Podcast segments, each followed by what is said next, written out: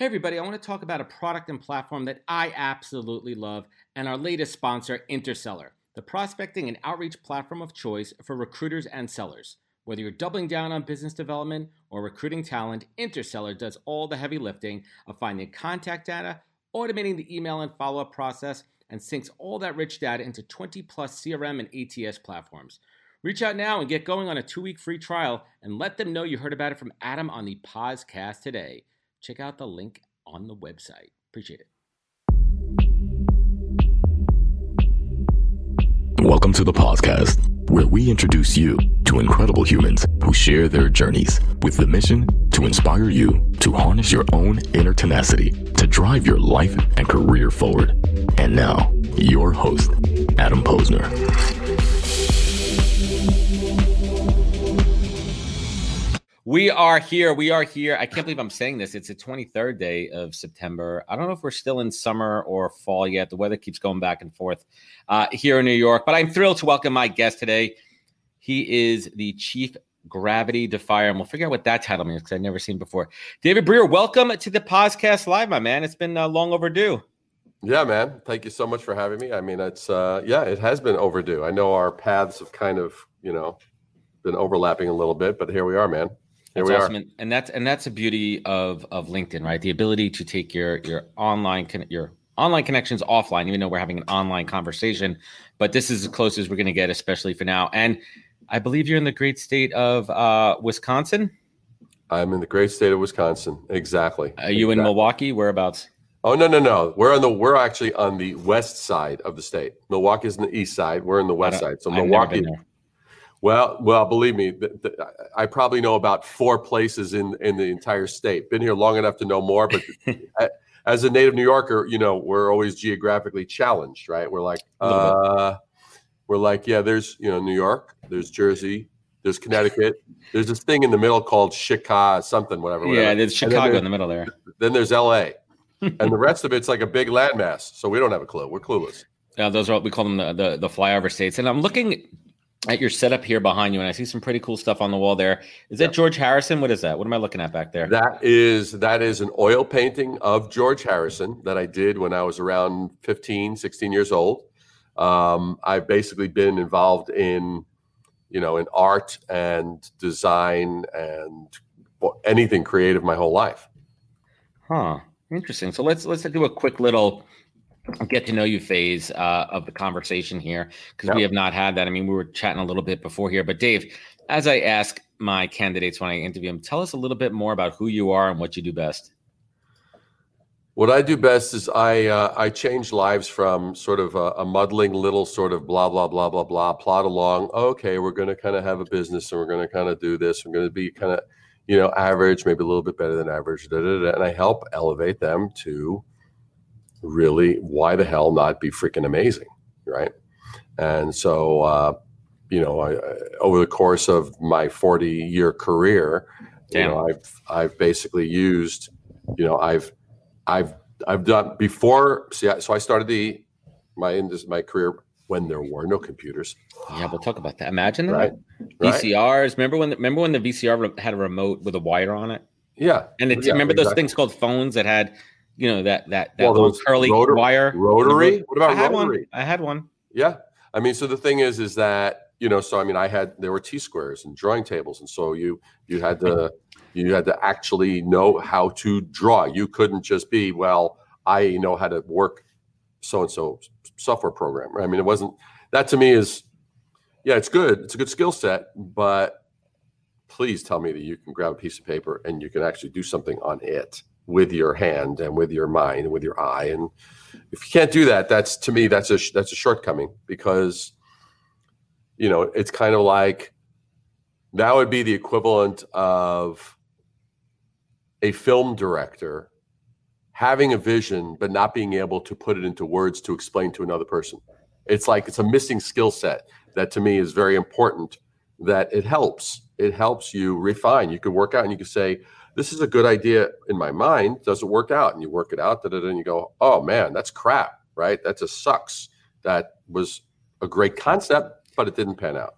So it's like, so it's that kind of thing. So, anyway, that's that's the basic thing. So I mean, my whole life, that's what I've basically been doing, taking all those skill sets and just adding, learning another and another and another to help really engage. What the hell is story? You know, what the hell is the thing that gets me jazzed? You know, whether it's in Yeah. a store or it's in because I've branded everything from cities to products to services to business to business to whatever. I mean, I've done, I've branded cultural events. I've branded Grammy award winning artists. So I've covered the spectrum of like anything that could possibly be branded. So I go, what's the thing? I'm taking an idea that could be just a bland fact, and I'm now turning it into something amazing. I dig it, man. You know, I mean, So- well, see, I'll, and food. I always do. I always will use a food analogy. It's like, why can I take the same raw ingredients and give it to this schmo, and and it tastes like It's how you put them together. It's how You you, position it, and then more importantly, how you played it, right? And how you how you it. played it and how you season it. How you what Yeah, and as much what you do as what you choose to not do. You know, So- Right, right. It's what you what you omit, which could usually make difference. So let's rewind a little bit for for my own knowledge, and I think it'd be great to share with the audience. How did it all start, man? Right. I mean, I, I see you have a gift for for the creative eye. Um, was it back in college, university, where you where you had this branding, marketing itch? Like, where did it all start? Well, I, I've always was involved as in in the arts, always. So um, I was drawing from a very, very, very young age. So, but it was, but I was planning on being an illustrator, Hmm. right? You know, and I was into rock, I was into music and rock and roll, and I was into progressive rock, and I was into jazz, and I was Prog into- rock. Uh, definitely prog rock, absolutely, and as well as you know, um, as well as just sort of new age stuff before new age was a category, and you know, so I really just loved all of the that whole experience. Right. So the thing is, is like I was like I was, you know, that's why I mean I've got George over there, I got Ian Anderson from Jethro Tull, he's uh, he's, he's Oh, I love there. Tull. Bungle in the Yeah. Jungle. No, no one plays rock. No one made flute rock and roll savvy Oh, yeah. than than Ian Thick, Anderson. thick as a thick as a brick, classic, Dude. timeless, timeless. Wow, what is it? Um, locomotive breath, right? Like, Locomotive breath from Aqualung. Yep. dude, I saw Tull. Oh god, I, I'm so happy, man. I, I live by Jones Beach here. We were talking about Long Island before, and I live Yeah. just real quick. I live, I miss it. Like I'm in Long Beach. Everyone can see that now. Jones. Beach, which is one of the greatest amphitheaters. It's on the beach, on the ocean. I saw Tull there when I was in high school, and my buddy Josh, his brother, was like a few years older, and he got me into like Floyd and Zeppelin and all the classic stuff. But then he introduced me to Tull, and I heard Aqualung, man. Dude, my mind was blown, right? We're talking 1995, right? I'm going way back, 1995, right? I was in high mm-hmm. school. Still, we were still pretty analog, not fully digital back then. And I Well, 95 is when you was in, you were introduced to it because it was Yeah. recorded way Oh earlier. no, no, that's it's the point. Point being, that's when I was introduced to it, and it was Yeah. classic rock back then. I heard this flute on Yeah. this killer rock and roll song. I'm like, whoa, mind blown. Yeah. Like, and then I had an opportunity to see Tull at Jones Beach, and I saw Tull live, and that was that was all. And that same year, I saw it was Tull, Rush, and and uh and and Ozzy solo at Jones Beach that year. That was a good Yeah. one. Yeah. Yeah. I was, I mean, I, yeah, some of my favorite, I mean, I saw everyone from Genesis when it was the tour that followed when Peter Gabriel had left. So it was the four. Ah, And they were touring with Bill Bruford as the secondary drummer and him and Phil Collins together. It was explosive. so they were at, they were doing at the. Beacon Theater, at the Beacon Theater in New York City. The That was- Beacon. The last uh the last live event I saw was Seinfeld at the Beacon right before uh they shut everything down. Yeah. Yeah. So I mean, it's like so. I mean, there's. I mean, I I've you know I've seen everyone from Frank Zappa to Yes several times to Chick Corea and Mhm. new, you know the Electric Band and all the various things. Pat Metheny Group, all the amazing players. Brand X, you know, which was a spinoff of uh, a jazz fusion spinoff. And anyway, so there's a lot, we, lot we, of fun we, stuff. we, we, we, we, di- we digress a little bit. So you're always into the music, always into the arts. What was Yeah. your first gig in the industry? Well, so I was I after after I kind of had made my decision, I, I realized that if I'm going to be an illustrator, I can be no. Actually, I was going to be an illustrator, but then I saw a publication, which is no longer in existence. Mad Magazine? No, no, I did see I did see Mad Magazine, but that was not influential to me career wise. Not even folding folding the thing in the back. Not even the folding thing. No, no. But um, but it was a great magazine that showed all of a sudden I was like, I had never seen a, a level of craft with the design. I mean, it was mind blowing, period. It totally ele- took me where design, art direction, layout, all those bits and pieces, what they could do. It's kind of like when you taste your first amazing meal if you've only been living off of home food, you know, home Right, meals ramen. for your life. When you go to All of a ramen and you have your place, first you go like to a, yeah, you, you you you graduate from ramen to you go oh anything. there's there's more more more palette going on in here, and that's basically what happened. So I literally made the decision to change and go from oh, I don't I don't want to just be an illustrator because if I'm an illustrator, I'm handing off one piece, and what that art director is going to do with it, it's up for grabs. So that's when I decided to be a designer, and then I started doing some some uh, additional classes at School of Visual Arts in New York City, Mhm. like uh, you know, uh, off of Lexington and 23rd Street, and I would go to the placement office, and placement office on their bulletin board they would have freelance assignments, and they would have positions. I wasn't interested in any positions. I was interested in the freelance assignments um, because I was not impressed with anybody that I knew. I wasn't like, oh wow, that's a great agency, or that's a great this, or that's a great that. So I started. I one of my first. I don't know if this was my first. This might have been my first. There's a, there were these two guys. They had a balloon company, A balloon the com- company. a balloon company, and so it's like for parties and events. So they would like, you know, they would show up and they would do what I don't know, Right. whatever. yeah, 50, the big balloon displays. They would do whatever. They would do whatever they were. And the business was called Balloonacy, which is a cool name. Okay. All right, we're, cool- we're cool. And so I designed, I designed the logo for them. It was one of my first ones. There was that, and a club called Detroit that was somewhere in Queens. Hmm. Um, and those are a couple of my earliest earliest projects. And everything was hand lettered. You know, I was using devices that I could mention them now. People go, "What the hell is he talking about, dude?" T square. And so, but uh, but yeah, but that's how it basically it started. That's amazing. And what was that first? Let's take it back to that first aha moment when you started to really understand the difference between advertising and branding. Where it was a little bit like I'll give an example, like where it wasn't just you know creating the ads, but like the thought behind it, the strategy, understanding what the brand persona, what it meant was. It was probably it was at the point I've always been very very curious. I've always been very very hmm. Like I always was I always was like a lot of my growing up included okay, on Sundays we would go from drive from Queens to Greenwich Village and we'd walk around Greenwich Village and That's we'd walk cool. around we walk around West Greenwich Village and we'd walk around we'd walk around and see the art show and around Washington Square Park. Culture, real culture, living, Totally. breathing. Total culture. And I was a sponge, right? I was completely.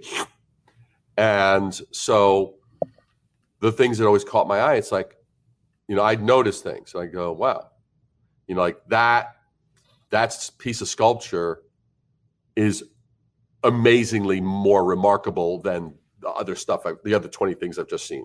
Or that artist or that portrait uh, portrait artist or that so so I, I always was attracted to and riveted by something that was noticeably several stages more remarkable and stopping me in my tracks like whoa and so that was so that curiosity that looking at can things be better? There's always a there's always a, a leaning in that direction.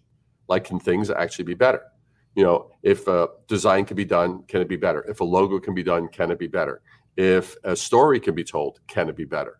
Um, you know if an experience is there can it be better? So there was always that element. So just starting to specialize. My initial specialization was logos. And i worked in the in the big design firms. As a freelancer they would pull me in and i would Logos are tough different- though. I mean, lo- I mean, if we want to take a, a pause for a second here, even logos now. I mean, logo is your your badge, right? Logo is the first thing that people see. I mean, the importance of a logo is Yeah. incredible. I mean, I know I'm going through a, a rebranding exercise now. Sneak preview coming out in two weeks. The new podcast brand look and feel coming out, so I know what it's like. Yeah. logo goes in Illinois. So you jumped right in with logos. Uh, Well, you know, to me, it was like it was this, it was this thing. It was like this, this, you know, it's kind of like, again, food analogy. You know, it's like you look at a meal, you go, I want to make that meal, right? I don't go, I want to toast that bun. that was I want I want to figure out how to sear that burger perfectly. Right. I want to get the onions exactly caramelized. I mean, eh, so you know, so to me it was like I look at it, I'm like, that looks amazing. And that was how and that was and even with stuff like this, so like with the painting with George Harrison, that was the same thing. I was like, my inspirations, Rembrandt, Michelangelo, Da Vinci. These were the ones I looked at. I'm like, that stops me in my tracks. I look at that, the, the, the quality of that work, and I'm like, holy shit. So that was, you know, so, and then I just figured it, I, to me, I was, what if I could see something I then that had an impact upon me, I was then going to emulate it and figure out how to do it in some way. Right. So to me, I wasn't looking, ooh, big thing. I didn't have an I didn't have an idea of its relative significance. I simply was like, that's a thing that I can produce, and I sort of went in on that, and and that was basically how it went. And and yeah, I mean, I I loved it, but I kept on seeing more and more layers. It was like, okay, that's a piece. You know, it's kind of Mhm. like you know, it's kind of like, okay, I've mastered the lapel. All right, Right. what about the rest of the shirt? How does the shirt fall? How does the material drape? How does it interact with the material underneath it? I mean, so I, I started just looking all the bits. I started to basically construct, realizing there's an ecosystem of pieces that worked synergistically. That's what makes up the brand. I mean, what's your de- what's your, what's your definition of brand? Well, that's that's a very, very, very excellent question, which I actually address in my book. Because I was so, like I said, I've been doing this for this year 40 years. So Mazel tov. about because I'm Gesundheit. Thank you. and so and so the thing that happens is I don't know, I've been doing it for some 32, 33 years, and I was like, I keep on hearing the same questions, the same questions, the same questions. Didn't matter uh, whether I was dealing with a startup or whether I was dealing with companies that were been in existence for 50, 60, 70, 80, 100. The oldest company I've ever worked worked rebrand was 115 years old. And when you don't know what you're doing, that's a long time to freaking do a lot of stupid crap. long time to do wrong shit, shit wrong. You got it. So the thing is, so they kept on compounding mistake on top of mistake on top. So like that, that was the one project that once I got in there, I'm like, is there a bottom? Is there a bottom to get to to know where, where bottom is so I can start to reconstruct this, Oh, totally. this disaster? Um, and that's basically, you know, it was at that point. But I started seeing all these questions, and I was like, you know, I'm gonna, I- want to put in one source all the questions that, and even and any question that I ever would be like, ah, so and so's got to know it. They've been in the business. That always bit me in the ass. So it was like there were always these same confusions, misconceptions, questions, uncertainties. So I just wanted to do it in a very New York way, like my actual my the way my book is designed. I mean, my font is three times the normal size of it's like I I eliminated the fat, I eliminated the bullshit, I eliminated the fluff. This is like straight to the point. It's like you want to know, here's the answer. To the point where one chapter literally has two sentences. That's all it needed. And when people are done with the two sentences, they're like, I get it. I got it. I got I it. got it. And so the thing is, is, with all of that as the preamble, I was sick and tired of there. At the time when I started my book, there were sixty. I went to Amazon. I typed in branding and looked under books. There were sixty five hundred I- books on branding. Today, How many today? was to skin a cat? Yeah. today you go. There's over ten thousand books on branding. Everyone's Now, that means if you and I were to say, "Hey, why don't we why don't we start a book reading club? Why don't we read one branding book a day?" It would take us over 24.6 years to Yeah. read all of them. Not gonna happen. So I and, and so I was kind of sick of like finding I'd read some highly recommended book, but out of a 300 page book, there'll be 10 pages. That was the good shit. yeah. The, the, That was the, it. The gold. There was It the doesn't gold. have to be that long. A book doesn't have to be that long. Well, does No well, it's not only that, but it's disrespectful. You didn't say, "I welcome you to the treasure hunt." You said, You wa- "Read you my book." time. So Yeah. the thing is, is that, that that's like me. That's like me. Another food analogy. That's like me saying, "Hey, come over for dinner." By the way, fifteen percent of it's going to be good. I'll let you figure out which. I'm going to give you a lot of bullshit before. Yeah, you're gonna have to eat the whole thing. Or it's like a. Sh- I mean, you could use any. You could use any analogy you want here. So back to the question: How do you define brand? Uh, well, branding. So branding is a four-word definition. I'm just trying to keep the show on on track. That's what that's what I do here. And you've you've already miserably failed. You know that. I'm terrible. It's, it's, it's, I should hang. I should hang up. Hang up. I don't even know why I bought these nice new headphones. Thank you, Sony. so so the thing is is is branding comes down to forward definition. It is the art of differentiation. I like that. That's what branding actually is. And the reason that that's so important is because you talk to certain people, they'll they'll they'll lean. Well, it's how it looks, or, or, or ones that are just the ones that only know words. They'll talk about words. The ones that only know design will talk about how pretty it is. The ones that know, so, uh, you know. So I mean, there's only it's like this. It's how do you stand out in the that. noise? How do you stand out in the noise? It is crowded. It is loud out there. How are you going to stand out? I mean, we can even do the analogy. The same thing with podcasts. The same things with LinkedIn. I mean, uh, uh, it, it, said, how do you stand out in the noise? Yep. Right. I mean, even LinkedIn now, everyone's standing out by doing the same kind of thing with these loud kind of messages and graphics, and it's gonna it's it's getting too loud. It's getting noisier. It's getting noisier, noisier, noisier. So I mean, it's like, and not enough people know what their core is, so they don't know how to pivot. Exactly. So all they know is, oh, here's the tactic du jour. Ah, okay. Ooh, I'm gonna be like, I'm gonna be like this one because they get a lot of views, man. They're putting the tactic before the strategy, which is a which is a surefire way to fail at anything Complete. you do in life. Complete. Yeah, I completely agree. There's a there's a key theme that I get from the first 20 minutes and 53 seconds of our conversation about you. And that word is inquisitive. And I feel I'm being serious here for a minute. I'm trying I'm trying to have a moment with you and you're uh, you're, you're making it I'm silly, there. and I don't appreciate that. No, I, am with I'm with. Look, like the, the fact that the fact that I'm smiling does not does not mean that I'm silly. The fact that I'm smiling is like I'm I'm tracking with you. I'm I'm there. I'm, I'm, there. I'm messing with you. The word the word is inquisitive, and and to me that's one of the most desirable traits in another human being that I connect with. When someone is naturally inquisitive, they're always looking for the how, why, how to do better, and asking. And I'm a big believer in asking the right questions. I mean, believe me, in my life, I've asked a lot of shitty questions, gotten a lot of shitty answers. But being being inquisitive is something that I look for in friends, in in my mate, my wife is inquisitive. She usually asks me, "Why the hell did you do that? Why the hell are you doing this? What the hell were you thinking?" That's her method of being inquisitive. Um, but when that's, I look for that's New York inquisitiveness, right? Like, it, it, it, New York it's a hybrid. The, the, New York version is what the fuck. That's the New York version of inquisitive. Well, it's, it's true, but it's but it's a sort of a hybrid between between curiosity and the Spanish Inquisition. it's Right. So I don't know why I just brought this up. So I'm driving here to Long Beach this morning, and there's one road to get here. It's two lane road, and this lady in front of me is is swerving a little bit.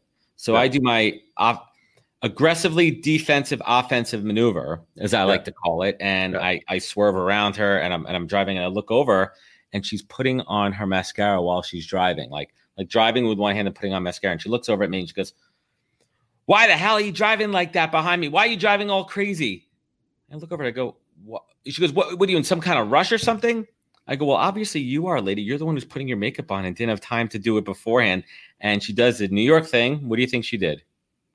Probably flip you the bird. It's exactly what happened. I'm like, but I didn't do anything wrong. I was just, all right, I, I just needed to share that story out here. So, right, so, right. so, let's fast forward a little bit. You've been there, done that. World yeah. of marketing. Um, you know, anyone who wants to look at your LinkedIn and see and see like your your your resume and everything. But I would love to just touch on a couple of highlights, you know, throughout your career. Um, yeah. if you could just share a couple of points, some some real outstanding brand work that you could hold your hat on, things that you said, you know, this was something I'm really proud of that I've done, um, and and why, and the process a little bit.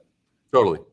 Well, one one um, is for a a uh, chocolatier, like an amazing chocolatier, that um, it was astonishing because I'm a fan of great coffee. I'm a fan of great um, chocolate, good food, right? Enjoyable things like that. I, I really right. enjoy the better things um, in life, the finer things in life, the finer things in life. And so the thing that happens is after close to a year of speaking with this uh, entrepreneur, he finally green lights, says, "All right, all right, all right, fine, fine, fine," because he basically was he was very much of a prima donna from the standpoint of like, hey, anybody that knows anything about chocolate, they'll find me. I'm like, well, that, that's a great that's a great marketing strategy. So um, I I, that, I think he was the first person that the first client that I ever told. I said, marketing isn't a telepathic exercise. that was right, and so exactly. And, and so what I did is I transformed his brand. I applied everything that I had been kind of perfecting and and observing and tweaking and and I, I put it all to full force. The before and after is dramatic, Mm. beautiful, spot on, but here was the proof. We did a soft open, and what I mean by soft open is there was no big, hey, we're doing a rebrand or hey, we're doing a change because it was a boutique shop, right? Boutique. So what happens is the boxes were just on the back counter. Hmm. There were no new sexy people in the front. There were no new flavors, no change of display, no new hours, no new signage, no promotions, no price discounts, nothing. Nothing. Literally, the boxes are just put on the back counter. Interesting. And not only that, but it's in June.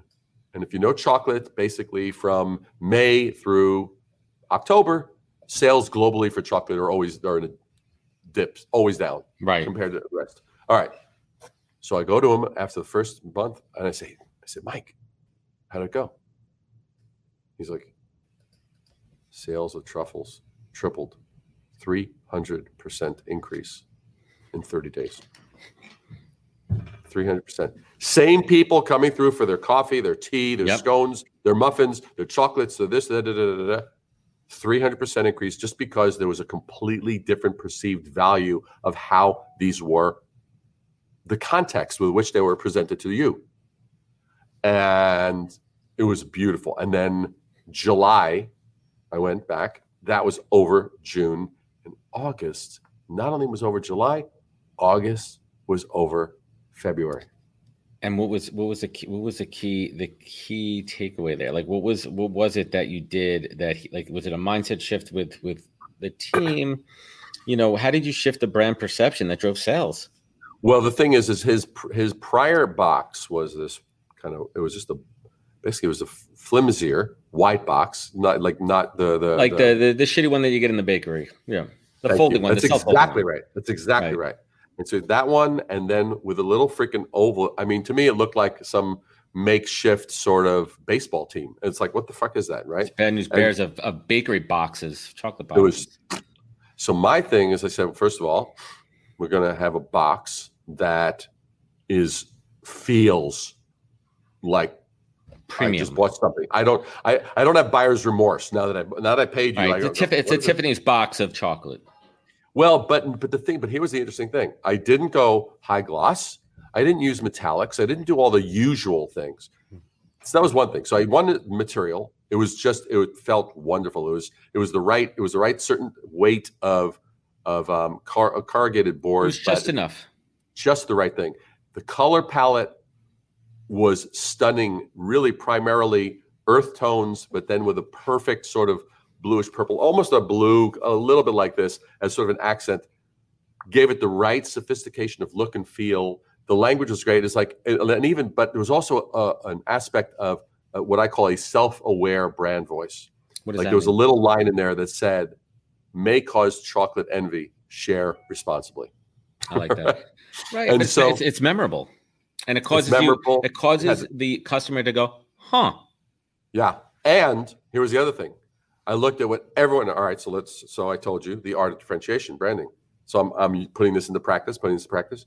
So I look at what every one of the other boutique chocolatiers are doing. And they're doing now. I- Now, when I was in New York and I started my career, I'd work on Estee Lauder, I'd worked on Revlon, I'd worked on these gourmet, these cosmetic brands. Right. So I knew what the whole thing was. The whole thing in cosmetics is have an aura of everything, but say nothing. Right. It's like it's like the perfume commercials. Like what it's complete. It's complete. And so, and so what happens is all of them are doing that texture, uh, feel, paper choice, color palette, this, that, the other, embossing, all kinds of stuff. Da, da, da, da, da. But they didn't say anything. So they're all playing the look at me right. game. And I was like, and I, so I'm looking at that. And then I look at this. I go, wait a second. There's the Food Network. Foodies love sound bites. There are great magazines that that that foodies love to buy. Mhm. And if you know the foodie culture, you go, hey, you know what? If I know a little something, hey, you want to know how to really caramelize some onions? You want to know how to get the perfect blah? You want to know how to do salmon? Da, da, da. We could talk that shit for hours. So there was a whole world that nobody was touching upon. So I, instead of going like, let's just make it look pretty, all around the box, there were little bits of wonderful little anecdotes, little humors, chocolate stories, all kinds of stuff around it. So it took you on a freaking journey, and it was unbelievable. People were and oh. and and lastly, I knew that women were represented a high percentage of his of his customer base, and I knew that if it was a great box in terms of structure, they'd never throw it away. And I found out years later from husbands, oh, you're the guy. well, it's, it's an interesting thing, right? Like you, it's you, you made it. I mean, listen, but we're also not even talking about the product that's inside the box. Yeah. Right. You know, which yeah. which which is fascinating. I mean, let's fast forward to today, right? Let's fast forward. It's 2020, and like no one even. I, I mean, like this this year has just been a dumpster fire. Uh, yeah. in, in in so many different ways, but there's also been a lot of interesting silver linings. A lot of brands out there have had to pivot. And I think my take on it is a lot of brands have been very reactionary and they're doing things because they feel like they have to. And yeah. then there's other brands that I think are accelerating because it's already been part of their core values and who they are. And now they're just amplifying that message. You know, there's there's companies like Nike, um, for example. What what are you seeing out there? You know, September 2020 Yep. Companies doing well, some companies doing not so well, some companies trying too freaking hard, and some of them that are falling on their face. I'd love to get, you know, your commentary on what's happening out there from a brand perspective during COVID. Well, I think I think the first few months, people, you know, everyone was in a state of sort of shock, shock and hope, shock that holy shit, what the hell is happening, and hope that I hope this ends tomorrow, and now, with that as a, situation, some companies were super proactive, ready to pivot, like right now, bam. And there were others, the majority in the beginning, that were, oh, we, let's just keep doing what we're doing. Let's just hope, hope, hope. Unless they were in what I call the decimated industries, such mm-hmm. as okay, you've got the restaurants, you've got the you've got the hotels, You've got that that that type of indus- industry situation. Right. So the ones that were they weren't aren't, weren't able to actually be in business, right? Of course. Well, but you know, but then I started. I mean, I kept on watching. I'm going, who's doing what? Who's doing what? Doing who's doing what? Like there was a there was a, a chain of of movie theaters um, out here, and I was so proud of them because they were like, you know, we can't have people congregate in our theaters. What can we do proactively? It's not going to make up all, it's not going to make up for all the lost business, but it definitely will help. So they were like, you know what? We're going to sell. We're going to sell. We'll give you a bag of an enormous bag of popcorn, like freaking huge. Mm-hmm. Um, you buy a gift card for X, you know, whatever it is, yeah. and you get that free. Or if you don't want the gift card for future performances, theatrical performances, then you could buy the bag. And so, and do it. And they did it as drive up. And I was like, okay, you at least now understand was that, your was, was, that was that was that was that Jeff Megaplex, right? Jeff Whipple Megaplex? I'm not sure if it was Megaplex. I, I mm. forget. I, that doesn't ring a bell. Mm. Doesn't ring a bell. But but to me, but it's, it's you know it's not dissimilar to the whole sort of blockbuster versus Netflix game. You know, Netflix knew that it was in the business of entertainment. Blockbuster thought it was in the business of having brick and mortar locations for people to come up and, and mm. do their shit. So, you know, my my mantra is don't be married to your solution be married to the problem of your customer that you're solving. And so today and i even i, I had even spoken to three i had done like a three day uh, americas europe and asia virtual event to people in the travel and events space hmm. because they were decimated. And i'm going so what are you what are you doing? And i'm uh, uh they're like what can what can we do? What can we do because I was there to basically provide a, an outside viewpoint of what's possible. And I basically said, I said, well, first of all, I said, okay, so no one's coming to you. No one. So you're not making money on the travel. You're not making money on the lodging, and you're not making money on the event. Right. So you're you've been wiped out. What can you do? They're like, oh, we don't know. That's all we know. Oh.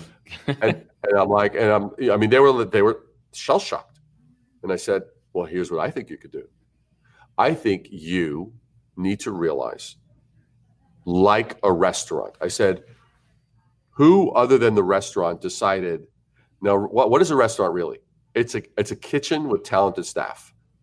Now they're good marketers. They're door to door marketers at your table. Well, well, well, they uh, they are. But the thing is, who decided that their deliver that that their area of service was thirty feet out and, and forty feet wide? Who decided that? The restaurant owner. Who decided that they couldn't do more? So all of a sudden, it's like there are places that have that deliver to homes, or now they've expanded it where you can drive up. Yeah, so it's like, time. look, you still have your core deliverable component. If you make amazing freaking food, you can well, blow my you. mind and just change where you're delivering to. You're not delivering change the solution. You're not, yeah, you're not you're not delivering to table five. You're delivering to the sidewalk. Exactly. Or you're delivering to their home. So with these guys, I said, you need you need to pivot. I said, what if, what if people were coming to you and you were in Italy? But now all of a sudden, you they're not coming to you. What if you did this? And this blew their mind. I said, what if you said, here's the deal. Yes, we will deli- we will have a virtual event where you actually get to see the person you were going to be seeing or the speakers or whatever the event is. But in addition to that, since you're not going to be here, now what we're going to do is we're going to give you a virtual tour. We're going to take you on a tour with the best tour guide in Italy to these various places. Not only that, we're going to get the best customer rep, the best customer service person in these boutique shops that you would never otherwise have access to. And we're going to actually show you some things. And then on top of that, uh, you know, going to take you to a bakery and to this, that, that, that. We're going to give you all this stuff. And two days after that, we will overnight you a package of the most amazing olive oils and experience. Vinegar. Boom. And I said, and all of a sudden they're like, holy shit. I said, and you telling me you couldn't do that? I said, you just need to know how to pivot. You thought your business was moving bodies. No, your business is providing experiences. And so that's the that's the difference. You got to know your context. And the interesting thing when I told them that is they said, and you know what that's just done? That just made it so that an entire group of people that never would have been physically able or desirous to come to your location. Maybe they don't like traveling. Maybe they don't like going through security. Maybe they don't like the season. Or maybe they're physically there's a there's a challenge there. there. There's a physical disability. Now all of a sudden you've opened it and maybe doubled or tripled the amount of people you can actually have attend. Right. All of a sudden, they're like, "Holy shit!" Whoa, opening opening their eyes. So, who's yeah. done that well? What brands have done this concept well of pivoting? Let's see who has done that. Who has done that well? Damn. Let me think here, because we haven't. Because we haven't. Let me let me think. Let me think who has done this well. Well, or you can also think who's not done it well, right? I think there's. I mean, I, I think I think Delta's done it well too. I mean, I, I I have not flown Delta yet, but my my father-in-law flew Delta, and he was like, "What an incredible experience that was." Not only how seriously they took it, right? There's two things. There's the protocols, which every airline and most businesses have in place, but then it's the public image of it. Like, how do you make people feel the perception of safe and being safe at the same time, right? And the way Delta's doing it, right? They're putting it out there. They're very forward with their commercials, and and then in turn, they're actually delivering on it as as well, from what I hear on the ground. I think yeah. that's what's different. How do you stand out? Because people are going to start traveling again, and yeah. they are. Yeah. People are moving. We were down for a couple months. People got to get places. People got to see relatives. You know, Completely the whole, I mean, we're not here to talk about the virus or the load level or the uh, veracity, velocity, whatever you want to call it. We're not here to talk about that. People are going to get on with their lives and they're going to start doing things again, especially when this vaccine comes out. So, yep. how do you stay ahead of the curve? How do companies stay invaluable? That's a concept that I've been embracing for the last seven months. I may not be able to get the recruiting business that I was from February early on where I am now. So how do I stay top of mind with my clients? The same thing with brands. How does a brand stay top of mind with their consumers when those consumers aren't consuming the product? And I think Delta has done a fantastic job of that. I mean, what else are you seeing out there? See, I gave you a couple seconds to kind of think about it. Yeah. I'm a good I'm a good color commentary guy. I'd be good at baseball. No, it's good. I like during that. the pitching change, right? When the when the play by play guy, you know, is doesn't have anything to say. Exactly. I mean, it's uh, look. I mean, obviously, there are certain things. I think anybody that's been in the event space that has been there have been a few companies that have been very, very proactive, going, okay, how are we going to make? How, how are we going to? They realized we're still able to provide the value. It's now just going to be done over a different channel. So, so you know, so to me, the biggest thing was not confusing the channel with the deliverable you know, and like I mean, like Zoom has become. I know mm-hmm. that you're not a fan of Zoom, but Zoom has become like at this point they've become a staple. right? Yeah, I mean it's ubiquitous for any type of online streaming. I'm gonna we're gonna have a Zoom. No one's exactly. saying, "Hey, let, let's Streamyard," even though I love Streamyard and they're what I'm yeah. using right now. Yeah. Remember, you know, Xerox would make a copy. Copy was a Xerox for everyone back who's old enough to remember that. That's right. A facsimile. Right. yeah, yeah. But you know, I mean, you know, it's it's I mean, you know, I mean, I've been like many. I mean, obviously, I mean, I I definitely take advantage of of Amazon, and I take advantage. I mean, I, have seen what's what's happened at places where I've where I've shopped. Nobody, there's not any any brands that I've seen that have been like remarkably like, whoa, they changed yeah. the game entirely. You know, I haven't seen yeah, it. Nothing, nothing too standard. I mean, some restaurants here and there, like Panera's done a good job. I think they they they've done a decent job of it too. Uh, but it's it's tough out there in, in the in the hospitality industry. Um, hospitality is t- tough as hell. Hospitality is tough as hell. But the bottom, you know, but the bottom line is, is look, you know, I mean, I've I've seen like I like I've watched I've watched how how uh, different you know hair salon places have uh, have handled stuff. That's, yeah. You know, I mean, that's. I mean, let's talk local. I mean, local. I mean, local is a big thing. We were just talking about before. Restaurants with the curbside delivery. There's restaurants in my town that did, uh, you know, curbside drinks. They did like uh, margaritas in these like disposable plastic bags, which I thought was pretty cool. So, how do you innovate? Like, and how do you keep the, you know, how do you keep the lights on? I mean, that's really what the difference is here. So, we only have a couple, a couple of minutes before my my next other Dave, Dave two, Dave Kalina comes on board here, and let's pivot and talk a little bit about current day 2020 online brand recognition, brand reputation, personal branding, all that kind of stuff too. Um, LinkedIn. That's where that's where you and I met. And LinkedIn. Yep. I mean, I've been on LinkedIn since 2006. It's been incredible to watch the evolution, the evolution of video, the evolution of um, eyeballs and attentions coming from one platform to another. Everyone knows LinkedIn's you know a great place for organic growth, but it's also attracting, in my opinion, a lot of people who are kind of the uh, it's like the the gold rush, right? That's kind of what's happening right now. Yep. Um, a lot of people throwing around a lot of information, but the other thing which is interesting about LinkedIn is and I guess in a lot like other social media, you could be whoever the hell you want to be, right? But when it comes yeah. down with the rubber hits the road and this credibility, and you know, you gotta, you know, you know, step up and, and show your goods. And I think that's where a lot of people are failing. But one term that's being thrown around, and I and I truly think, and if there's a historian here to chime in, that'd be great. Personal branding. I don't think I've ever heard of personal branding before LinkedIn. What does that mean? When I say that to you, what the hell does that mean, Dave? What does personal branding mean to you? To me, to you, to to me, what that means is you're owning. I think there's a spectrum of what it means in real life, but yeah, I'll tell you the only part the only part that I'm interested in is owning your story. Mm-hmm. Owning your story as as a human being. To me, why do I consider that Samsung will never ever ever catch up to to Apple? Because Apple had a human being. It had Steve Jobs, very big personality, yeah. who was able to communicate in a way that was powerful. Probably one of the best all-time presenters in the world. A great innovator, a great visionary, but as a human. What yeah. the hell is a Samsung? Samsung's technology is either co- very close, comparable, may- maybe in some cases it might even be su- superior. Yeah, I hear but those Android phones are pretty good, but you'll never know. I'll never know. I don't give a damn. I don't give a shit. There's, I mean, it's like there's not a humanized side of it. I if you let's look at the greatest brands in the world. KFC. I mean, which I personally I hate the freaking acronym. Kentucky Fried Chicken. Okay, let's get real, people. KFC. KFC. This. Yeah. Kentucky Fried Chicken. You know, it's like Colonel Sanders, right? Or you have these. I mean, you have these different personalities. Even Nike humanized their brand because they made it about the people doing things, achieving Michael, these amazing. Michael Jordan defined Michael Nike. Jordan. Michael Jordan, absolutely. And so and so that to me, personal branding is, you know, what are you owning your slice of humanity and the voice in the world? Or are you just kind of letting it kind of go, ah, well, okay, well, yeah. ah, you know?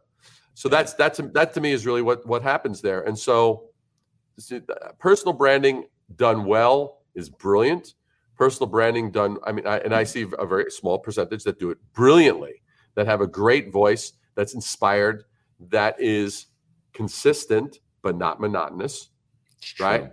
It stands for something, but it's not it's not one note, you know. That to me is really what personal branding ultimately should be in my mind. I love it, Dave. That's awesome. And uh, our other guest, the other the other Dave, is waiting in the green room here, and we'll bring him in in a minute here to kind of have a little Brady Bunch action going on here. But I love Brady know, Bunch action. Yeah. I, I, just I just want to know who's gonna who's what what was what was the housemaid's uh, what was her name? Oh, Alice. Man. Alice. Alice.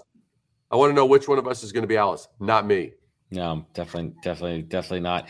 So that you know, one of the things that we've been talking about a lot, you know, over the last seven months on this show was silver linings, right? You know, these you know, one of my clients is a huge wine brand and they've seen just tremendous growth because people are drinking. That's what they're doing. They're home here. So, Dave, I'd love if you could share one personal silver lining and one professional silver lining that you've experienced over the last, uh, oh God, six, seven months. Well, the silver lining that I've experienced and that I've witnessed was that the, was that the, the two distinctions? Experience, yeah, a personal and a professional silver lining that you experienced. Well, I would say one is I actually got to know my neighborhood better because, hmm. like, oh wow, these people walk walk a lot in my neighborhood. I never knew that because I would never be around. So that was one little pers- personal side. On the professional side, I think this has been phenomenal because people had to start showing up. Mm. People had to start being human. People had to start being paying attention. You knew at a glance who was being tone deaf and stupid, mm-hmm.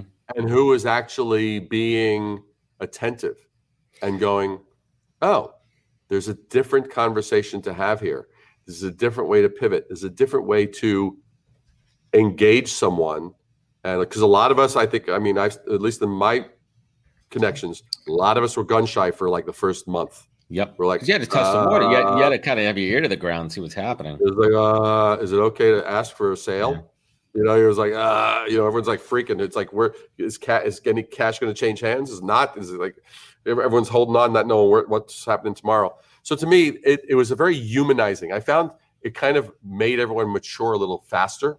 That's what I observed. It made everyone kind of go, ooh, and be more attentive to the other person. It couldn't just be, oh, I'm a great whatever pitch man, closer, salesperson, da da da da, or whatever, and you just couldn't plow. Right. You needed to actually be attentive. And I thought that increased everyone's maturity just that much. Um, I love it, man. And Dave, we're going to wrap it up here. But before we do that, I am going to bring in my next guest. Dave, other Dave, I'm bringing you in just to give you a two second one, two, bringing you in. There we go. Now you're in the game. What's up, guys? There you go, hey. Dave Kalina. How you doing? Do you guys know each other? Have you connected at all? No, but I mean, we we we have the same wonderful first name, so we're yeah, kindred completely. spirits. Completely. Once once once you once you shared the that you're going to have two Davids. Uh, that's right. Like, it was just that, magic. That that's branding people. That's branding yeah. people. I mean, that's that's true branding. And and and, and Dave Kalina and I are going to have a great talk um, about his incredible story with with O2, which is which is pretty fascinating. We'll get to that uh, in a second. But David Brier, uh, thank you for joining me today. I certainly appreciate it. Where could folks find you? Where could they connect with you? Where could they learn more? Well, definitely, definitely they could reach out for me on, on LinkedIn, but they can go to risingabovethenoise.com, R I S I N G risingabovethenoise.com. So you can go there. It's like there's a, a, treasure trove of stuff. It's like the, the only thing the only thing more amazing than my website is having two Davids on a podcast. That's unbelievable. It. It's almost I was gonna do something on LinkedIn and I was gonna call like like a play on between two ferns, between two Daves, and I'm like, it doesn't sound right in my head. I'm like, people are gonna interpret it wrong. It's just I don't know. I'm gonna leave it at that. So we're cool here. Listeners. No, exactly. It's just not. It just it didn't feel right, so I didn't go with it. Dave Brier, thank you for joining us. I appreciate totally. you, my man. We'll continue this conversation offline. Absolutely. Absolutely. Care, you guys have a great one. David, and David, David, I teed you up perfectly. Uh, like, I appreciate it, man. Always looking out for one another. To join the conversation, search the podcast on LinkedIn. And to catch up on past episodes and more info, please visit www.thepodcast.com.